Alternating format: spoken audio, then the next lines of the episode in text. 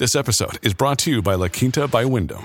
Your work can take you all over the place, like Texas. You've never been, but it's going to be great because you're staying at La Quinta by Wyndham. Their free Bright Side breakfast will give you energy for the day ahead. And after, you can unwind using their free high-speed Wi-Fi. Tonight, La Quinta, tomorrow you shine.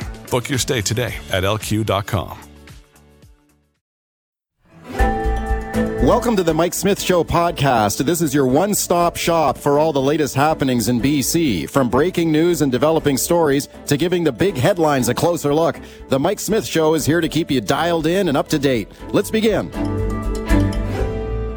But first, we start with, speaking of housing, we'll talk about the BC government's here crackdown on short-term rentals, especially Airbnb. Now, the province saying quite simply, look, this housing that is currently being used for short-term rentals, primarily Airbnb, this housing has to be opened up for people who actually live here, long-term residents.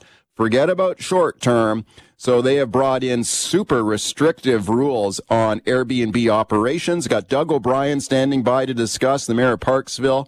Some people not happy about it, including, have a listen to this here now. Now, this is Wendy Keeping. She was my guest on the show recently. She owns an Airbnb in Victoria, and she was following all the rules. She put a lot of money into buying this small, very tiny condo unit to rent out on Airbnb. Now they changed the rules on her. This is having a big impact on her. Have a listen. I legally bought into this. The city said, yes, Wendy, you can have a legal right to do short-term rental. And now they're saying, no, you can't do that anymore. Sorry.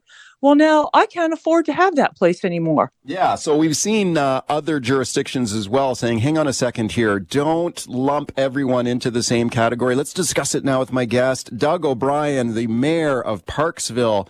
And I'm very pleased to welcome him to this show. Mayor O'Brien, thank you for coming on today. Yeah. Good morning, Mike. Thanks for including me on your show today. Yeah, you're welcome. Thanks for doing it. How many Airbnbs or short-term rentals are there in Parksville?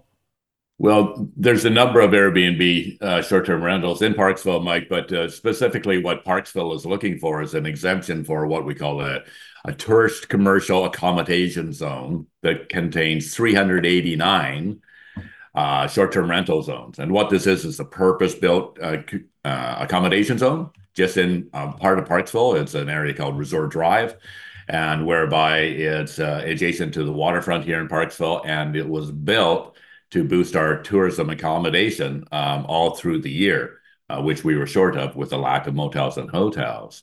And so 10 years ago, it was all set up, and up until that time, it's continued to operate and provides a year-round economy for the Parksville people. So what we have now is that these people that have invested, these are strata owners, similar to your last speaker, they have purchased these properties, and they're not inexpensive properties, and they're put it into the STR short-term rental pools. And they will occasionally use them themselves to come to lovely Parksville for a summer vacation for a couple of weeks. But in the rest of the time, to justify their cost of their investment, they put it on the short-term rental platforms. And now the province is now said to Parksville that they want those units to be pulled out and be turned into long-term rental, which was not the intent from the very start. And so, unfortunately, the Minister of Housing has taken a rather hard line on it and suggested that we want to recover these units and put it back into long-term rental. Well, the argument from Parksville is that they were never in the long-term rental, so you're not recovering anything, and actually you're taking these people's investments that they spent a lot of money and worked hard for. Yeah, no, it's a very clear. I appreciate the very clear description you just provided of the issue, and it's precisely the same situation for Wendy Keeping, the clip that we played at the start here in Victoria. Same deal, right? She bought this place, very small condo. She followed all the rules. She was told, you're allowed to do this. We actually want short-term rentals so we can bring tourists here. So go ahead and buy this, operate it as a short-term rental, following all the rules. Like, we're not talking about people who are going under the table or not following the rules or not paying their fees, right? This is all legal. Correct? Absolutely. They pay a lot of taxes, to have this unit here in Parksville, and they have followed all the rules, and they have to pay the rules, you know, for the strata fees and so forth. And so they would never, these are cottage style homes. They would never be suitable for long-term rentals because they're set up for vacation style. And so it's not as if the people are going to be able to afford it. When you take the investment money, you couldn't afford to pay $5,000 a month to rent one of these units because they're for vacation. They're on the waterfront. Yeah, exactly. Like, this is what people are saying, that they're not suitable for long term anyway. This is for tourism. What are you hearing from people who own these Airbnbs, these short term rental units that are now being told, hey, you're not allowed to rent them out on Airbnb anymore? What are they telling you? Well, most of phone calls and so forth, they start off, they're crying, Mike. They're absolutely crying because this is an investment. They're so sad that they invest in Parksville. And these are people throughout British Columbia. These are not rich developer entrepreneurs. These are mom and pa's that were hoping to, you know, just boost their investment income for when they retire. And so they're very upset. They think that the rug has been pulled out from them. Their entire life savings was put into this. And now the province is saying, no, you have to turn them into long-term rentals. And these people are not set up to be landlords. They don't want to put their properties into a long-term rental situation. And so they're very upset because if they can't use it for short-term rental accommodation, receive that income, they're going to lose their places because they can't afford the mortgages. Okay, well, I guess the government is saying, well, if that's the case, all right, we've changed the rules on you. You're not allowed to rent this out on Airbnb anymore. So sell the place. Sell it to someone who's going to live there. Like, are people trying to sell these places now? Well, they're hoping for a reprieve. They're hoping for common sense. They're hoping that the government actually does the right thing. They thought that they were going to add to the long-term rental market. And don't get me wrong, the rest of Parksville, where we have single-family dwelling zones and so forth, where these are being rented out as short-term rentals, we have no problem converting those into a long-term rental. This is his purpose-built vacation accommodation zone. So this is what the people bought for. So we're not denying the legislation. We're only asking for an exemption for this very small overall piece of Parksville, where these people have bought these units under totally different premises. Yeah. Speaking to Doug O'Brien, the mayor of Parksville, about the Airbnb crackdown by the province. Now, the provincial government here is well aware of this situation. You're not the only mayor. You're not the only official who has advocated on behalf of these people who've invested in these properties and followed all the rules. There does not seem to be any willingness by the government to budge on this. Let me play a clip here for you. This is Premier David Eby. Now, BC United, the official opposition party here, had been calling to relax some of these rules, that this went too far. Listen to David Eby's response here on relaxing this crackdown on Airbnb. He doesn't seem like he's into it at all. Let's listen. They are trying to create loopholes for investors, which is who they represent. We do not represent investors. We represent the people of BC who are searching for a place to live, and we make no apologies for that. Okay, we do not represent real estate investors. We represent people who are living here permanently, people who actually live and work here in this province. That's who this government represents. That's what he's saying. What do you think of that? Because the people who did buy these units you're talking about, Mayor, they're property investors, right? These are investments. To tell you the truth, like, I had 6 people in my office yesterday, Mike, describing this move that they're making, and they're hurt. They heard that comment from Minister David Eby, and this little one lady, through her tears, she was telling me, she says, "That's insulting." She said, "Look at her, you know, like, I won't describe you how old she is, but this is not some investor that's trying to create wealth at the expense of rental accommodation. This is not that at all. These are regular people of BC that worked hard to anyways create this, and they've actually provided investment dollars to create tourist accommodation that's now boosts the Parksville economy into a 12-month year-round economy, whereby normally it would just be 4 months out of the year. Now we have people in the service industry that are supplying all these purpose-built accommodations, because now we have snowbirds out here from Manitoba and Alberta and Saskatchewan. They're staying in Parksville in the wintertime in these short-term rentals, and they're boosting the entire economy, and they've created a whole new stream of income for all of our businesses. So we're not trying to take away any rental accommodation. And let's be absolutely clear here. The city of Parksville has an incredible amount of rental housing, market rent, supported houses, and all the social housing as well. We have a building boom going up here, and we have apartments going up everywhere. Worker housing, we're putting them in everywhere. So we're creating, I believe, more rental housing on Vancouver Island than any other municipality of our size.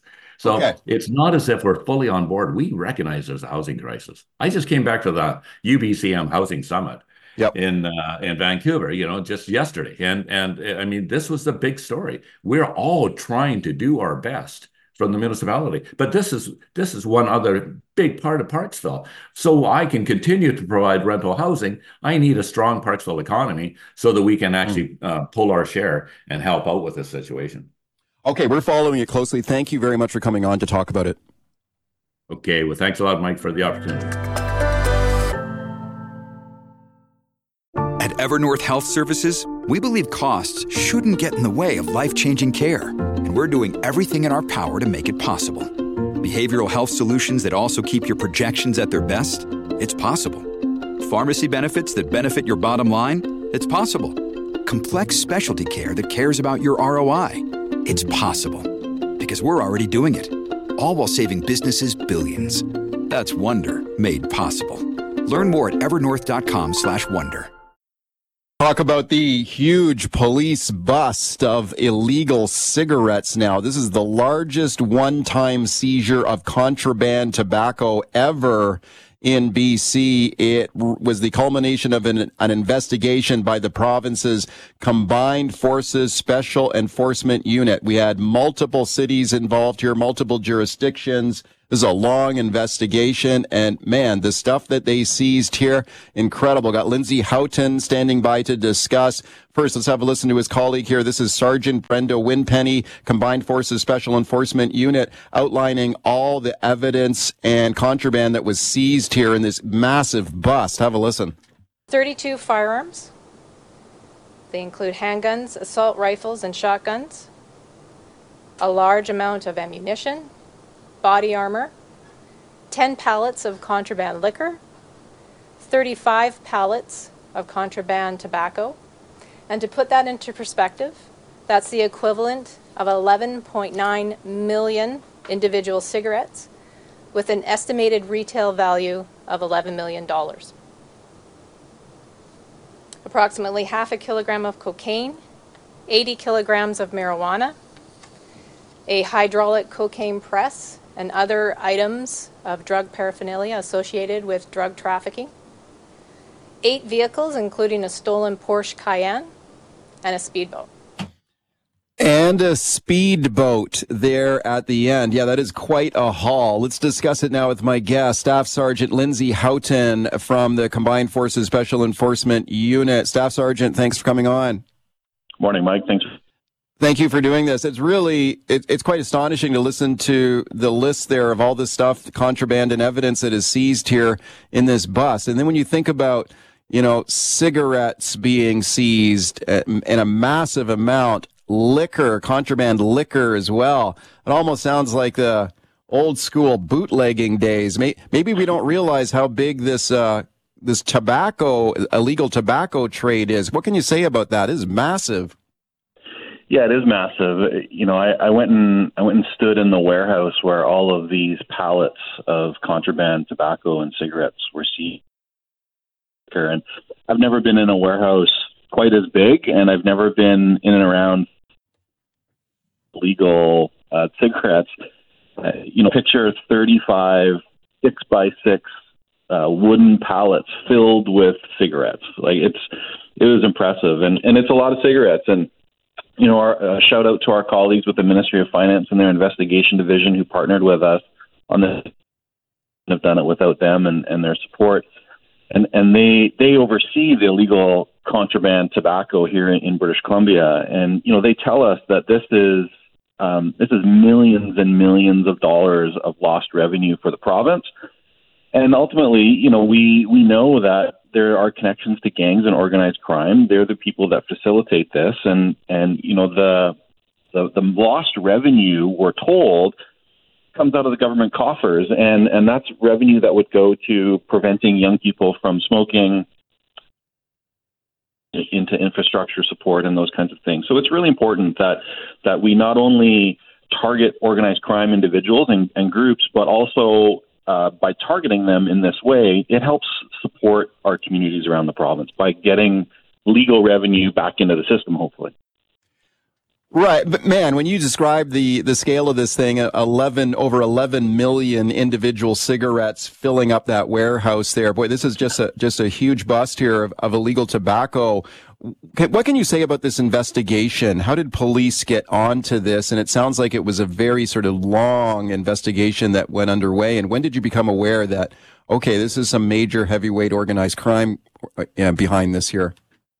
Yeah, we first got tips back in August of 2023, so not that long ago. Sometimes gang and organized crime investigations take a little while for us to build up some evidence to be able to support things like search warrants and that kind of thing. But this investigation progressed pretty quickly.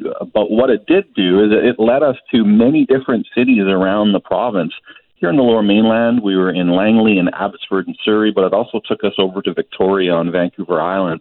So, you know, it just speaks to the reach and the networks that these organized crime groups have with the contraband, whether it's illegal tobacco or cocaine, fentanyl, methamphetamine, those kinds of things. They all have different commodities, and sometimes they have multiple commodities. But over that sort of 5 or 6 months, it progressed to where we went before a justice, and we were able to get 7 search warrants, and we executed those on January 24th and 25th of this year. And that's when we came across this massive haul of contraband tobacco and a lot of guns and assault-style rifles and body armor and, you know, not just tobacco, but cocaine and marijuana and the sort of the whole buffet of illegal things that you might expect a gang and organized crime group to have. Yeah, and also 10 pallets of contraband liquor as well. So yeah. We got contraband tobacco, contraband liquor filling this warehouse. How is this stuff trafficked? How do they turn around and sell this stuff for a profit? You often hear that, well, a lot of this happens on First Nations land or Indigenous reserves. Is that what happens here? This stuff gets trafficked and sold on First Nations reserves? It's everywhere. It's not just reserves. It's really everywhere in our communities. It goes to small towns and cities, and a lot of it goes through these organized crime networks, and it'll much like, you know, cocaine or fentanyl and those kinds of things, it gets moved down the chain and then sold in much smaller batches. It's very hard to sell, one semi full of contraband tobacco. Those will get cut down into cartons and individual little packages, much like the liquor does. I was there. I looked at the liquor. It was a mix of vodka, and beer and vodka drinks and those kinds of things. So it wasn't just one kind of thing. These are things that'll get stepped down and they'll be sold, off the back of a truck. They'll be sold in booze cans. They'll be sold to kids in school because, they can't get liquor unless they go to the liquor store. So, it's far reaching and it's really unfortunate that we have individuals in our society who want to take advantage of the most vulnerable. And we all know, the impact that tobacco has had on the health of our communities. My dad smoked for many years, and he died of cancer. And so, and my story's, similar to thousands and hundreds of thousands of others. And, anything that we can do, a lot of people might think, oh, target cocaine or target the guns and those kinds of things. But, tobacco kills people too, and we need to do everything we can to take those profits out of these organized crime groups, because that money that's going back into them, whether it's the sale of tobacco or cocaine, is fueling the violence in our communities. Okay, what about the charges? We got arrests and charges here. What can you say about that? We got 4 people arrested here. Yeah, 4 people were arrested, 3 men and 1 woman. They were released pending further investigation. A lot of the work now has to be done to put together what we call our disclosure packages and our report to Crown Council. And we've been in touch with Crown Council right from the beginning. Charges will come, and those can range from anywhere from firearms-related and controlled substance like the cocaine and things like that, but also with the contraband tobacco and that kind of stuff. There's a whole list of charges that Crown will have sort of at their disposal to be able to lay, and we're really looking forward to being able to announce those charges in the near future.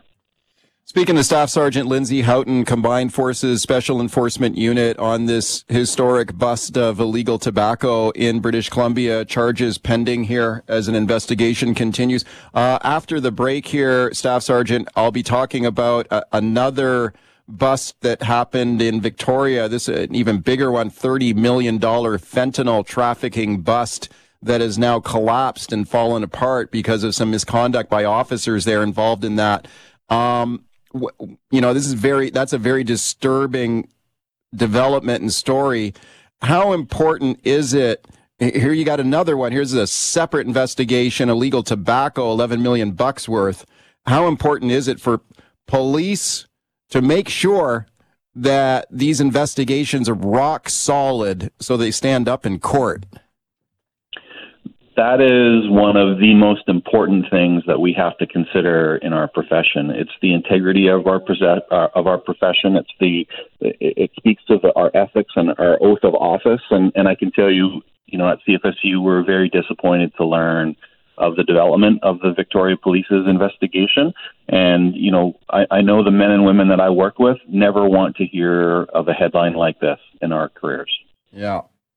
Yeah, okay, we're following it all very closely. Thank you for coming on to talk about this today. Thanks very much. Have a great weekend.